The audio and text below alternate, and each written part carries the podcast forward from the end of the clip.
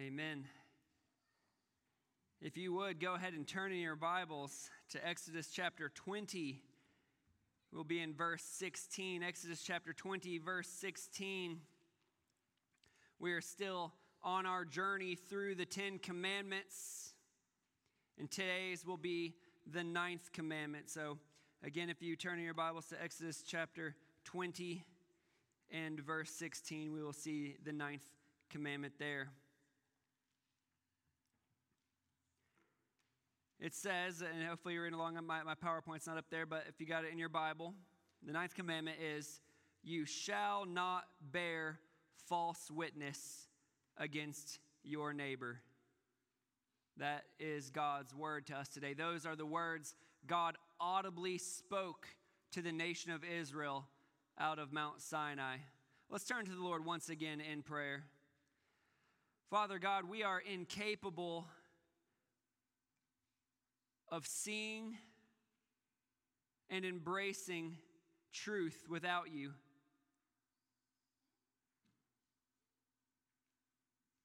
We are incapable of telling the truth, whether or not it suits our momentary desires and circumstances, without you. And yet, your word is sufficient for all these things. And so, God, we ask that through your word and by your spirit, you would work in our hearts today in a way we never expected through this command, Lord. Help us to take it seriously, help us to understand it rightly, and help us to be transformed not only by the command, but by your all sufficient, all satisfying grace. This I pray in the name of Jesus. Amen. I, want to begin by, by saying lies are more serious than the most dangerous virus, and lies are more threatening to you today than death itself. We live in a world that is all too comfortable with lies. Lies are all around us, it is a part of the air we breathe. Just to, to give you some examples of that, we're happy when the quote unquote good guy tells a lie on, on the TV show, the movie, tells a lie, and they get away with it and they win the day. We say, Yes, that was a good lie, and they, I'm so glad it was believed. And we, we ch- we're cheering on lying. We know that uh, not, not all, but most politicians that, that serve our, our country, even the ones we vote for, lie point blank to our faces, making promises they know they will not keep. And yet we have just accepted that as a way of life. And I even think about what is most disturbing in my own life and, and, and likely in yours as well is we have grown comfortable and accustomed to telling lies ourselves. We justify it. We say, well, I, I had to. There, there was no other way. And we even have words for this sort of lie, don't we? A half truth, bending the truth, exaggeration, little white lies. We say it didn't hurt anybody, but it just it kept things smooth and that's what was best. And uh, again, like th- th- this is something that we're all too comfortable with. I, I, I think about it, and, and I would say us trying to be comfortable with and tame lies is like bringing a time bomb into our homes. It's like taking a lion and treating it as a mouse cat, not mouse, a house cat. Mouse cat. That would be an interesting one, wouldn't it? Uh, I, but I hope you understand what I'm saying. Like, you would call someone an idiot if they say, Hey, look at this new cat I found. It's a stray. It's so cute. The fur is so shiny. And someone looks at you and says, dude, that's a lion. Like that, that's not a house cat. No, are we okay? What's that? What's that lion gonna do? It is going to kill you. The time bomb is going to go off, and so lies will destroy your life. This is what I want to show you today. I want you to understand the seriousness of lies, but I, I don't want us to get ahead of ourselves. I want us to understand first the commandment that God actually gives there in Exodus uh, 2016. I don't have control of it for some reason, sorry. There we go. Um, so it says there, let's just read the actual words to it. You shall not bear false witness against your neighbor. Brother Mike, what kind of language is that? That's legal. That's judicial. He's an ex judge, ex chief of police. He knows these things. That bearing false witness, that this is, this is legal language that you might hear uh, in a courtroom setting. And so that's the first thing we, we need to understand is God is saying, don't be a false witness, giving a false testimony about another person. Don't say that they did something or didn't do something that is untrue. Uh, I want to show you even in Exodus 23, just a, a, few chapters later, like as it explains the commandments, as it, as it applies the Ten Commandments to real life. Exodus 23, 1 through 3, God says, You shall not spread a false report. You shall not join hands with a wicked man t- to be a malicious witness. So that's the idea of a wicked person saying, man, I'm going to get in trouble for this. But if we blame it on someone else, then I won't get in trouble. Or him saying, uh, man, I'm going to get in trouble for this. Why don't you tell them that you saw me? Give me an alibi. Uh, you know, lie about it. he says uh, there in verse 2 You shall not fall in with the many to do evil. That's the group, the crowd. Do not fall in with the many to do evil, nor shall you bear witness in a lawsuit, siding with the many, so as to pervert justice nor shall you be partial to a poor man in his lawsuit. And so God has given, you know, specific applications. Don't, don't, don't uh, be, be, this uh, witness for the wicked man. Don't be this witness for the group, just trying to say well, the whole group will love me if I if I say this, if I if I make up this this lie, the whole group will love me. Nor should you even do it to help the poor man. It says. Don't even show partiality to the poor man, saying he did not do something that you clearly know that he did. And so, this is the, the, the main idea. I just wanted to make sure you understand the command. This is, uh, again, judicial, legal language. Do not bear false witness against your neighbor. Tell nothing but the truth, the whole truth.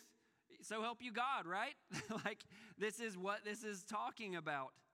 But I also want to tell you that as God continues to clarify uh, this commandment, do not bear false witness, this, this happens further uh, in the Torah and the, the books of the law, the first five books of the Bible. He shows that this command not only condemns lying in a judicial setting, but lying of any sort. I'll show you this in Leviticus uh, chapter 19. God says, You shall not steal, you shall not deal falsely. So you can kind of hear uh, that Ten Commandments language. God is uh, reminding them of these commandments. Then God says this You shall not lie to one another. You shall not swear by my name falsely, and so profane the name of, the, of your God. I am the Lord.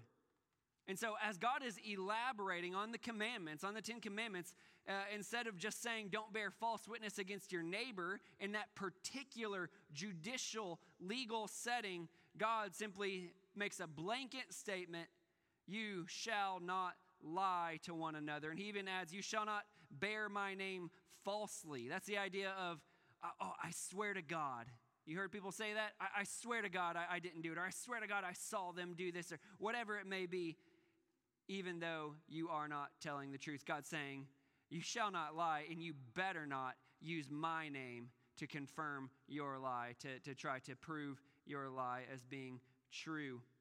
And so we see here that it, this, this commandment, the ninth commandment, is not just for judicial settings. It is not just about whether we're, we're bearing false witness against our neighbor. It is about lying altogether. And probably, by the way, if you've seen kind of children's versions of the Ten Commandments, it usually just says, You shall not lie here. And I would say that is a faithful interpretation of this command by the way God interprets it there in Leviticus and in many other places as well in the Bible. And so we see here that God just wholesale says, Do not lie. You are to be people of the truth, Israel. And what is given to Israel, this command is given to us as well. And but here's the thing. I'm not stupid, and, and I know you're not stupid. Like you have heard this command before. you know uh, that that lying is condemned in the Bible. Like that's I, I, would be so surprised if that's new for any of you that, that the Bible says that we should not lie. And so I don't feel like I'm presenting to you some new information, but I wonder how many of us have taken this command lightly. I wonder how many of us keep this commandment when it's convenient, but then are willing to lie when the pressure is really on, when we are in a tough spot. I wonder how many of us even regularly lie, but we minimize it. Again, just a little white lie, just an exaggeration, just bending the truth. We know the commandment that we are not to lie, but I wonder how many of us are far too comfortable with it. I wonder how many of us have invited a lion into our house. I, this morning, as I think about this command that we're all so familiar with don't bear false witness, don't lie, I want us to feel the weight, the horrific weight of lying this morning from the eyes of God. And so, before we go any further, I want to give us a little foundational understanding of lies, where they come from, why they are so pervasive in humanity. And so, here's the first thing I want to show you. If you're following along in your notes, this is point number one. I want to show you the father of lies. Studying this point uh, was surprisingly striking for me this week. And, and so this is, this is what I want to show you. Satan is the father of lies. Satan is the uh, inventor, the originator, if you will, of lies. And he is the fountain, the wellspring, the spreader of lies, even to this day in and through humanity. And so I, I do just want to show you this quickly. Um, and by the way, John 8 44 calls uh, Satan the, the devil the father of lies. And we'll get to that in a moment, but I didn't make up that saying. Like Jesus made up that saying that he's the father of lies, meaning he is the, the progenitor. He, is, he begat lies, and, and lies begat and begat and begat, and lies have spread ever since then, is what it means to be the father of lies. But I want to show you this uh, in the Bible. Again, I don't think this will be surprising, but I want you to see it in this light of God giving the command do not bear false witness, do not lie. Genesis 3. This comes directly after God creating this world, creating humanity in his image to resemble him, to have a relationship with him. In Genesis 3, then happens. It is a major transition in, in the story of Genesis. It says, Now the serpent, which we now know to be Satan, the serpent was more crafty than any other beast of the field that the Lord God had made. Satan was crafty. You know, he liked to shop at Hobby Lobby and post his crafts on Pinterest. Is that what it means that Satan was crafty? No, Satan, it, he, was, he was deceitful, he was sly, he was cunning. He was, you might say, prowling around like a roaring lion seeking someone to devour. He had already rebelled against God at this point. Satan had already rebelled against God at this point, and God had cast him down And so, what he wants to do is to continue rebelling against God, continue uh, defaming God, and to drag humankind, remember, those created in his image to reflect his glory. He wants to drag humankind down with him. He's crafty. And so he's, he's in the garden where we've just seen in chapter 2 the man and the woman were placed. All right, so we pick back up in the middle of, of verse 1, kind of the, that uh, paragraph break you could say up on the screen. He, Satan, said to the woman, Did God actually say you shall not eat of any, uh, of any tree in the garden? And the woman said to the serpent, We may eat of the fruit of the trees in the garden, but God said, You shall not eat of the fruit of the tree that is in the midst of the garden, neither shall you touch it, lest you die. But the serpent said to the woman, You will not surely die. You have just read and listened to the very first recorded lie. It's certainly the first lie that involved humanity at all, that Satan is telling a lie to Eve. And we find later that Adam's there in verse 6, but Satan tells a lie. And in fact, you think about the, the commandment we're studying is do, you shall not bear false witness. In Satan's lie, he actually bears false witness against God. Satan's saying, like, look, you're, you're a human. I get it. You're new to this place. You're, you're, fresh off the creation presses. I know God better. He said that if you eat of the, the fruit of the tree of the knowledge of good and evil, you will surely die. But shh, it's not true. You won't really die. What does that mean? That means God is a liar. God is, has told you something that is not true. That's bearing false witness against God. But then he goes on to increase this. Verse 5, you see, for God knows that when you eat of it, your eyes will be opened and you will be like God, knowing good and evil. And so, again, this is false witness, this is lies. Satan is saying, Look, uh, I, I hate to tell you this, but the real reason God doesn't want you to eat of that, that fruit is, is not because you'll die. You won't surely die. The real reason He doesn't want you to eat of it is because it will make you like Him. And God wants to withhold something good from you. God is, is selfish. And so that's why He's giving you that command. You don't actually have to worry about it. That is bearing false witness against God. Satan is challenging the character of God, lying about the character of God. This, again, is the first group of lies, I guess you could say, that makes Satan be known as the father of lies, the originator, the, the, the first begetter of lies. Of course, Eve was deceived she believed Satan's lies. She believed this false accusation against God, and she took of the fruit and she ate it. I, I believe I have that. Uh, I meant to do that. Yep. Uh, there we go. Um, she, so she took of its fruit and ate, and she also gave some to her husband who was with her, and he ate.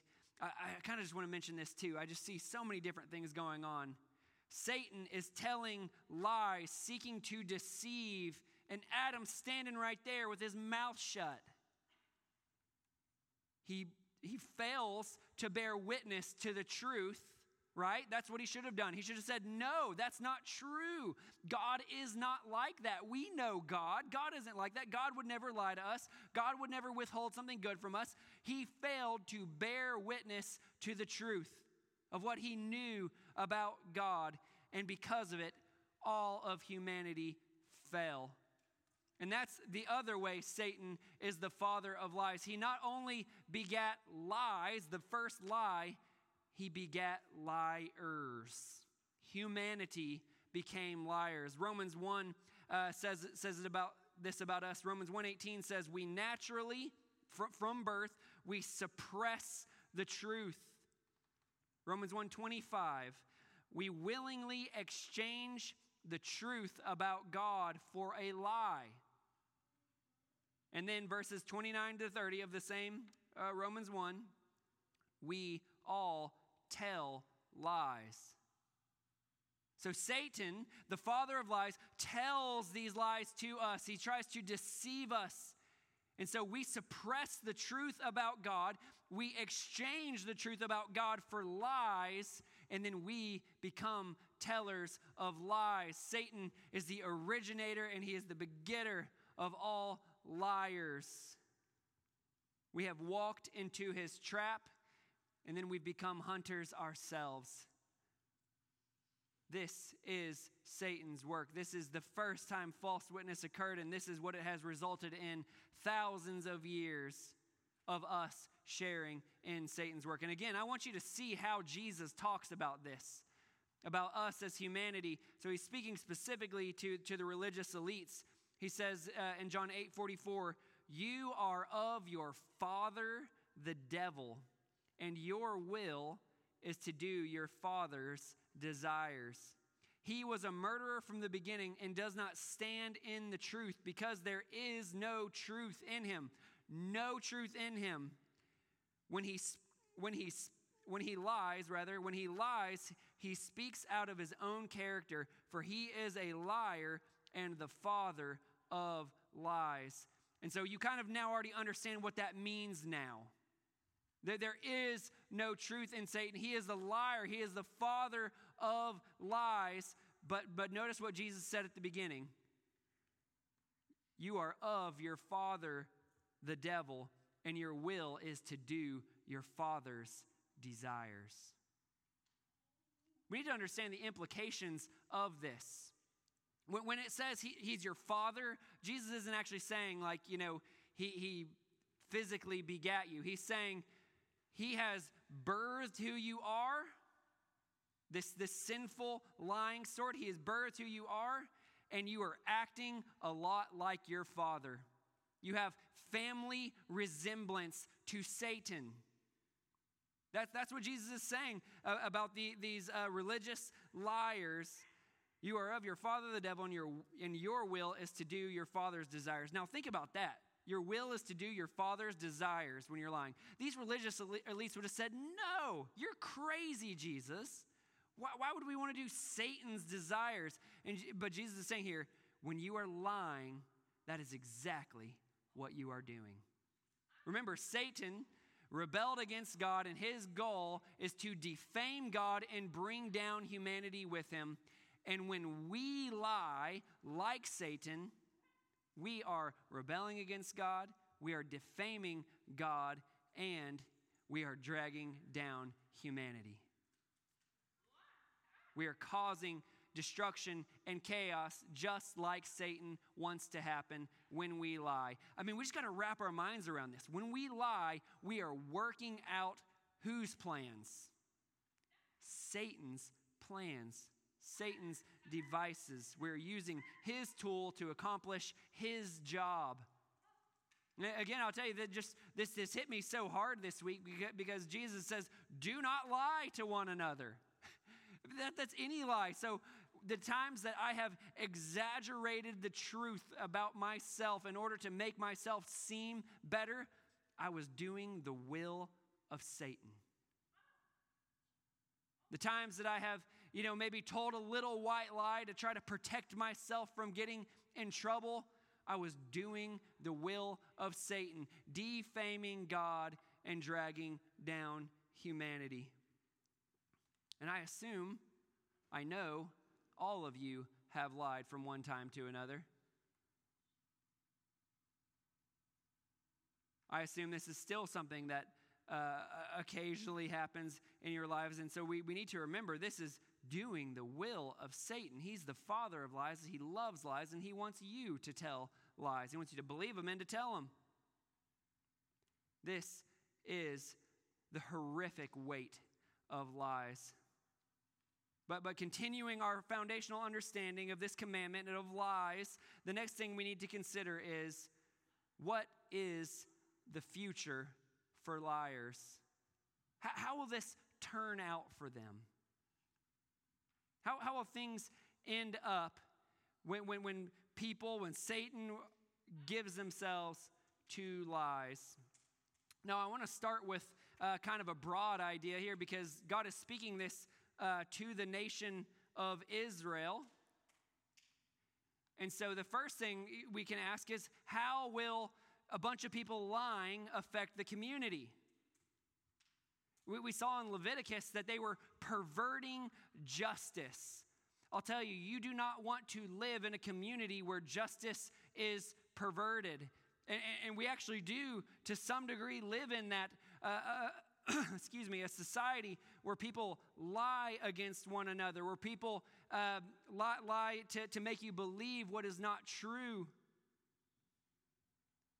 We live in a society where not only the witness can be corrupt, but so can the jury and the judge.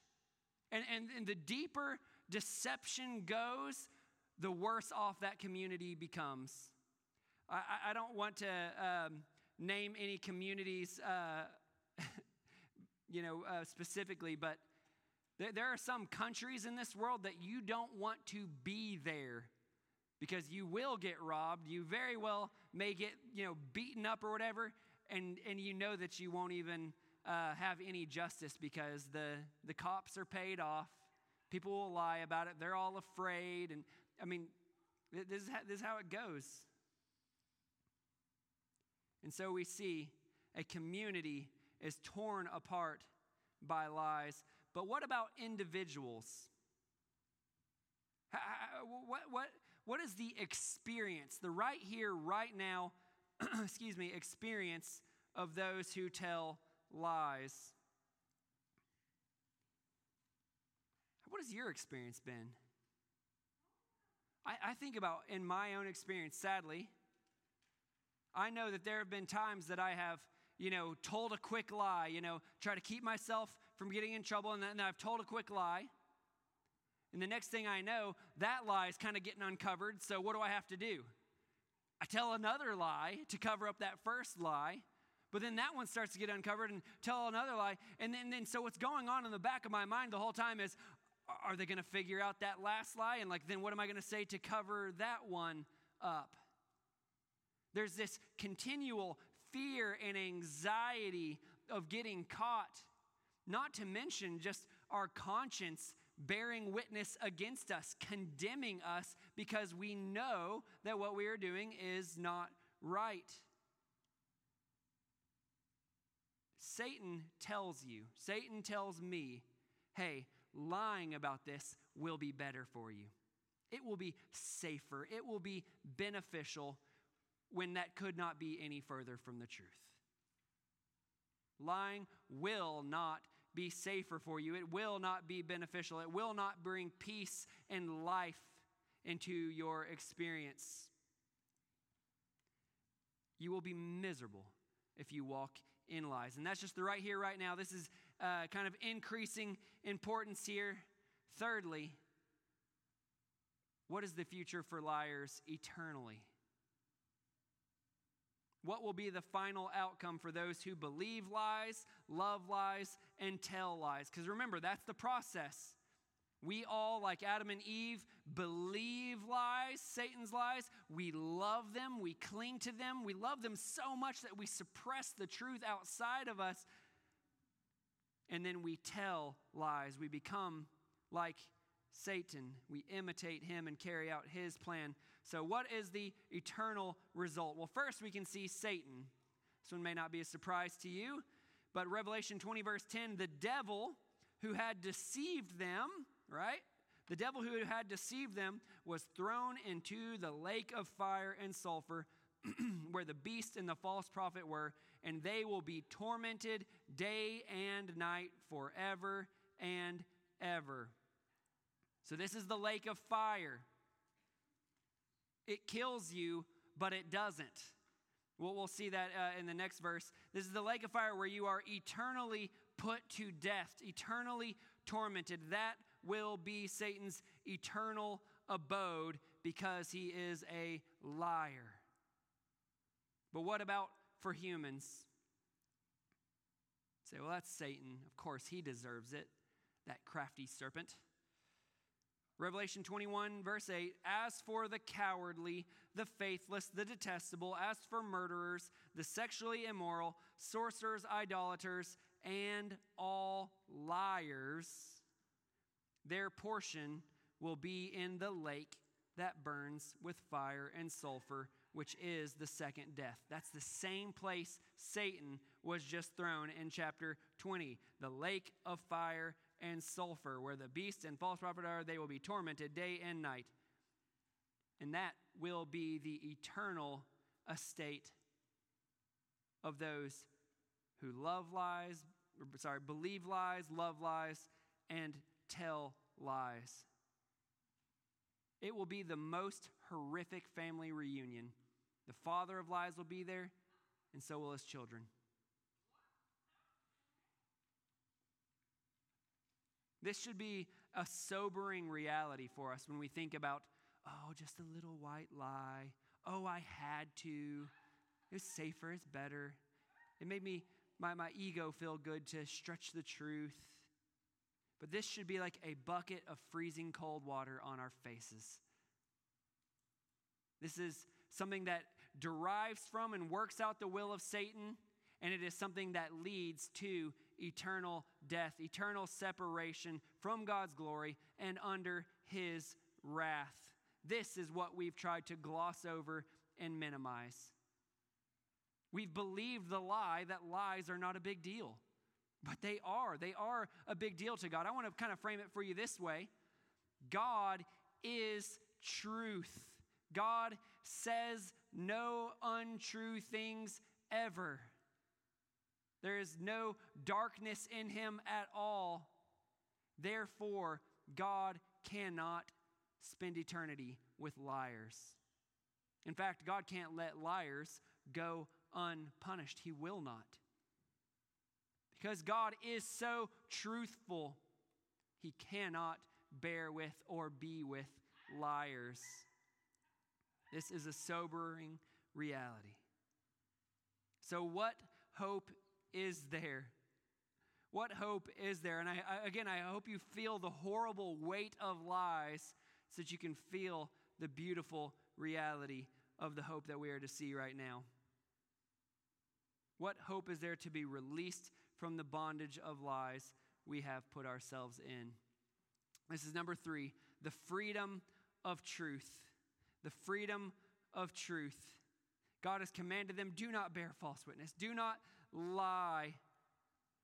But all of us have not only believed lies, but told lies. We've all borne false witness. But here is what's really amazing the truth is a person, and he wants to free us from our bondage to lies. You hear that? The truth is a person. Jesus is the truth incarnate. He says in John 14, 6, I am the way and the truth and the life. No one comes to the Father except through me. I want to talk about that one for a moment. That is one of the most polarizing verses in the Bible. People say those elitist, exclusive Christians say there's no way into heaven except through Jesus. How dare they? When what is astounding is we should see this as the most inclusive verse in the Bible. Why? Because all of us deserve hell. All of us deserve eternal separation from God. None of us can come to the Father. What's astounding is that anyone can and that there is any way to the Father. That's what's amazing. This is an incredibly inclusive verse that any humans can come to the Father through Jesus Christ. So Jesus says, I am the way, the truth, and the life. No one comes to the Father except through me. Then John 8 32, you likely know this. You, you will know the truth, and the truth will set you free. We, we, we feel like we need to continue suppressing the truth out there. No, I don't want to know the truth about God. I don't want to know the truth about my actions and what God thinks about them. I don't want to know the truth about the punishment my actions deserve. I don't want to know the truth about how I'm actually following Satan instead of following God. But Jesus says, You don't get it. Those lies are what are bondage. But in me, in Jesus, you will know the truth. And the truth, that is what will set you free. Not believing lies, not exchanging the truth about God for a lie, not suppressing the truth. It is the truth about Jesus that will set you free. And so, what is that truth? Well, it means many things. I've got just one kind of suggestion here. First John uh, 1 8 and 9. If we say we have no sin, we deceive ourselves, and the truth is not in us. So the first truth is we are all sinners, unholy sinners, before a perfect, sinless, just God. If we say we have no sin, we deceive ourselves, and the truth is not in us. But here's another truth if we confess our sins, He is faithful and just to forgive us our sins and to cleanse us from all unrighteousness. That is the truth about Jesus. That the eternal wrath and condemnation that we deserve for our lies, when we cast them upon Jesus, we confess our sins to Him, when we cling to Him by faith, we can know that we have forgiveness because that sin of lying, that sin of sexual immorality, that sin of stealing, that sin of idolatry, that exchanging of God, all of it was paid for on the cross. All of it Jesus bore in our place on the cross. There is no lie that was gotten away with, no lie that was swept under the rug. It was poured out on Jesus, and by faith in him, we ha- can have forgiveness of sins. I shouldn't leave out, by the way, that he rose from the dead after this, showing that he had defeated sin and death and the punishment for sin. This is freedom. This is where we can find, if we embrace the truth about ourselves, that we are sinners and if we embrace the truth about Jesus, that he died and rose again to save sinners, we can have true, complete freedom. This is freedom from the fear of death because we know that only glory awaits us. This is freedom to know, love, and worship God because Jesus has reconciled the relationship our sin has broken. That is freedom. Freedom to know I get to worship God now and for eternity. I get to enjoy the glorious God of the universe for eternity. I can do a close, intimate relationship with God now and for eternity because Jesus, the truth, took my sins upon him. He reconciled the relationship I have broken. But there is more. This is freedom to tell the truth instead of lies. Why do we lie? Why do we lie? I, again, I would say in general, it is to either protect ourselves, right? You, you lie to get out of something, or it is we lie to gain something. Maybe the approval of another person, maybe more money, possessions, I, I don't know. But we, we lie to protect ourselves and we lie to gain something. But here, excuse me, you won't hear me well if I'm still coughing. hear me well, I was going to say. There is nothing that you could possibly protect yourself with from a lie that God's protection is not far superior to. It's a true, a real, a righteous protection that God puts over his people. You don't have to lie come loss of job, come hurt relationship, come uh, making yourself look bad, come death. God's protection is the one you need, not the one you can fashion with your own lies. And as far as gaining things, we are fellow heirs with Christ. there is nothing we could possibly gain by lies that God will not give us infinitely greater than. I'm talking quantitatively and qualitatively greater. You want to be thought of well by others, so you lie. God has something qualitatively and quantitatively greater for you. Whatever it is you seek to gain, when you know the truth about Jesus, when you know the truth about salvation and becoming a child of God rather than a child of Satan, you are freed from the, the need to lie. You, you, your desire to, to know and love and please God, to reflect the glory of God and His truthfulness, becomes greater than your desire to lie, to protect yourself, to gain anything. You don't need it because you've got God. But I want to end this way. The truth gives us the freedom to bear witness about the truth. We, have talked about this in, in, in other of the Ten Commandments. You know, we've said, well, it's, it's, it's good not to steal, but if you really want to worship God, you give generously. That, that, that's how, how we obey that commandment as children of God. We say, I'm not only going to abstain, but I'm going to engage in the opposite in worship of God. And again, we've done that with several others, but I think about this one don't bear false witness. Well, what's the opposite of that?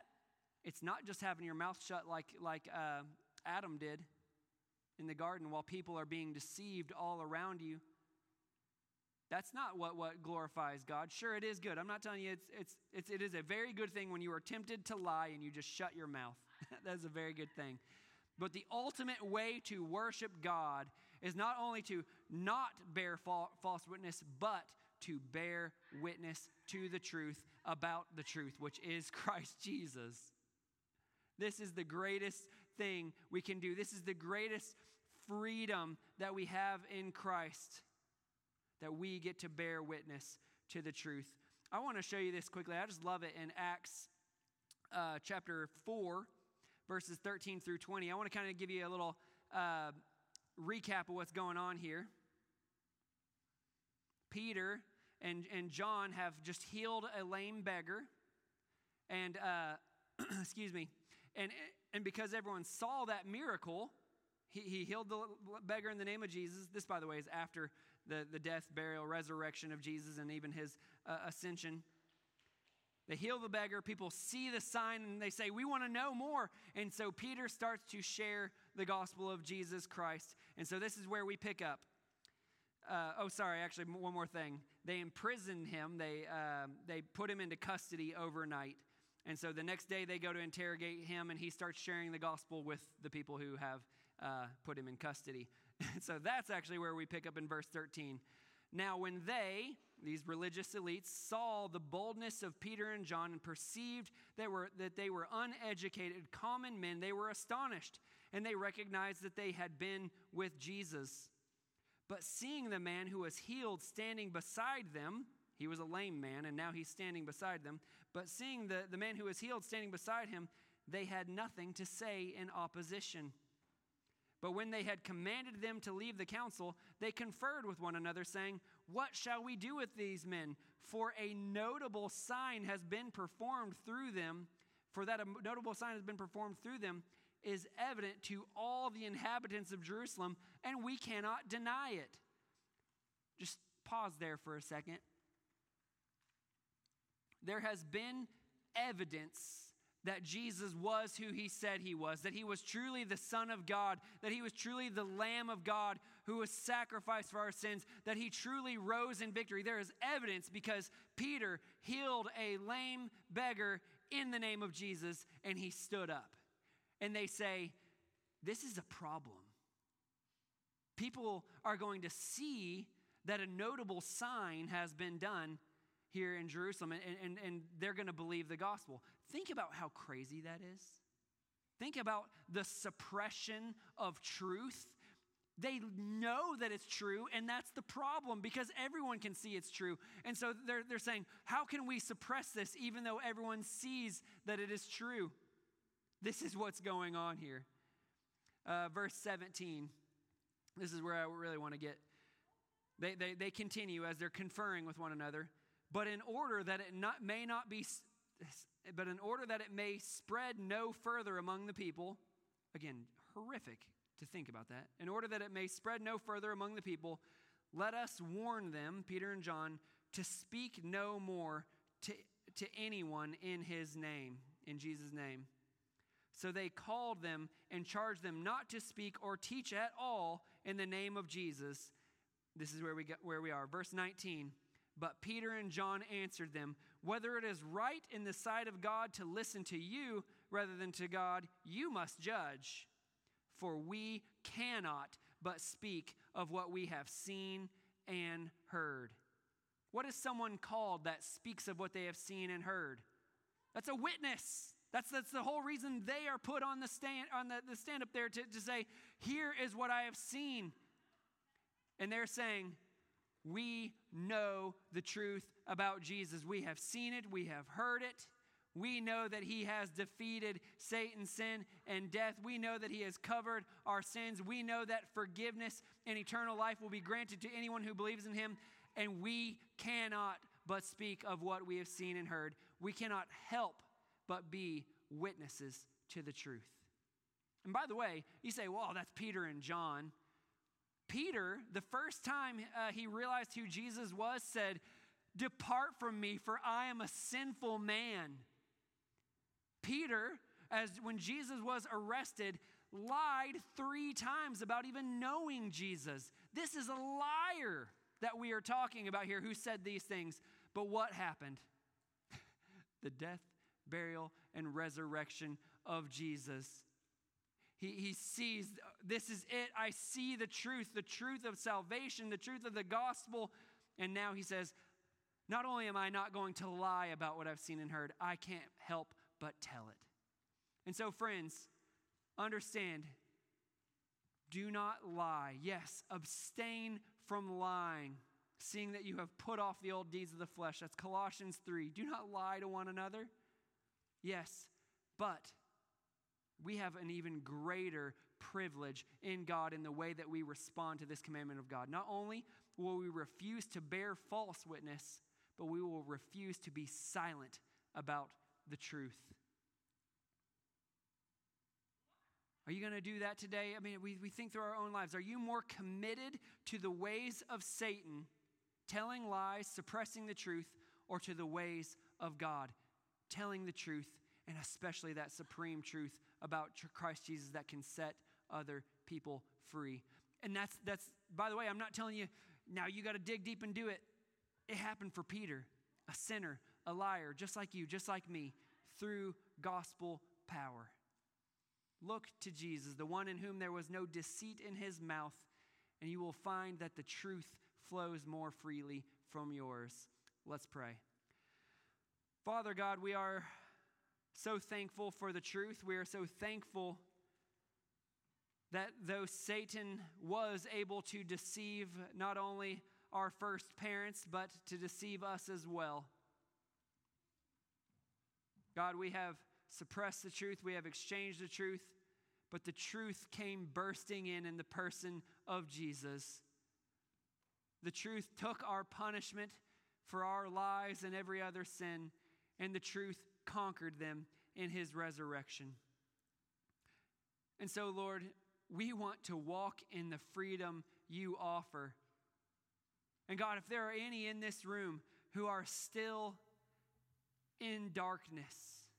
God, would you shine the light of the knowledge of the glory of God in Christ Jesus on them right now? That they would see that they have been believing Satan's lies for far too long. That they would see that their sins are red like scarlet, but that in Christ Jesus they can be made as white as snow. Condemnation removed, a clear conscience and a relationship with God. That can be theirs by faith today in this truth. And God, for those of us who have already trusted in that truth about Christ Jesus, I pray that you would help us to live in the freedom of truth. Knowing that we don't have to lie to be blessed, that in fact the opposite will happen when we lie. It will harm our relationship with you, it will be, be furthering Satan's purposes, dragging other people down. but that in the truth, there is so much freedom just to trust in you that, that the truth is enough and we can tell it. And Lord, most importantly, I pray that you would give us the desire, the boldness, the courage to bear witness to the truth about Christ Jesus, your Son. What an amazing privilege. What an amazing freedom that we get to bear witness to the truth that has brought this freedom into our lives and can do so for others. Do this by your power, and in the name of Jesus, I pray. Amen.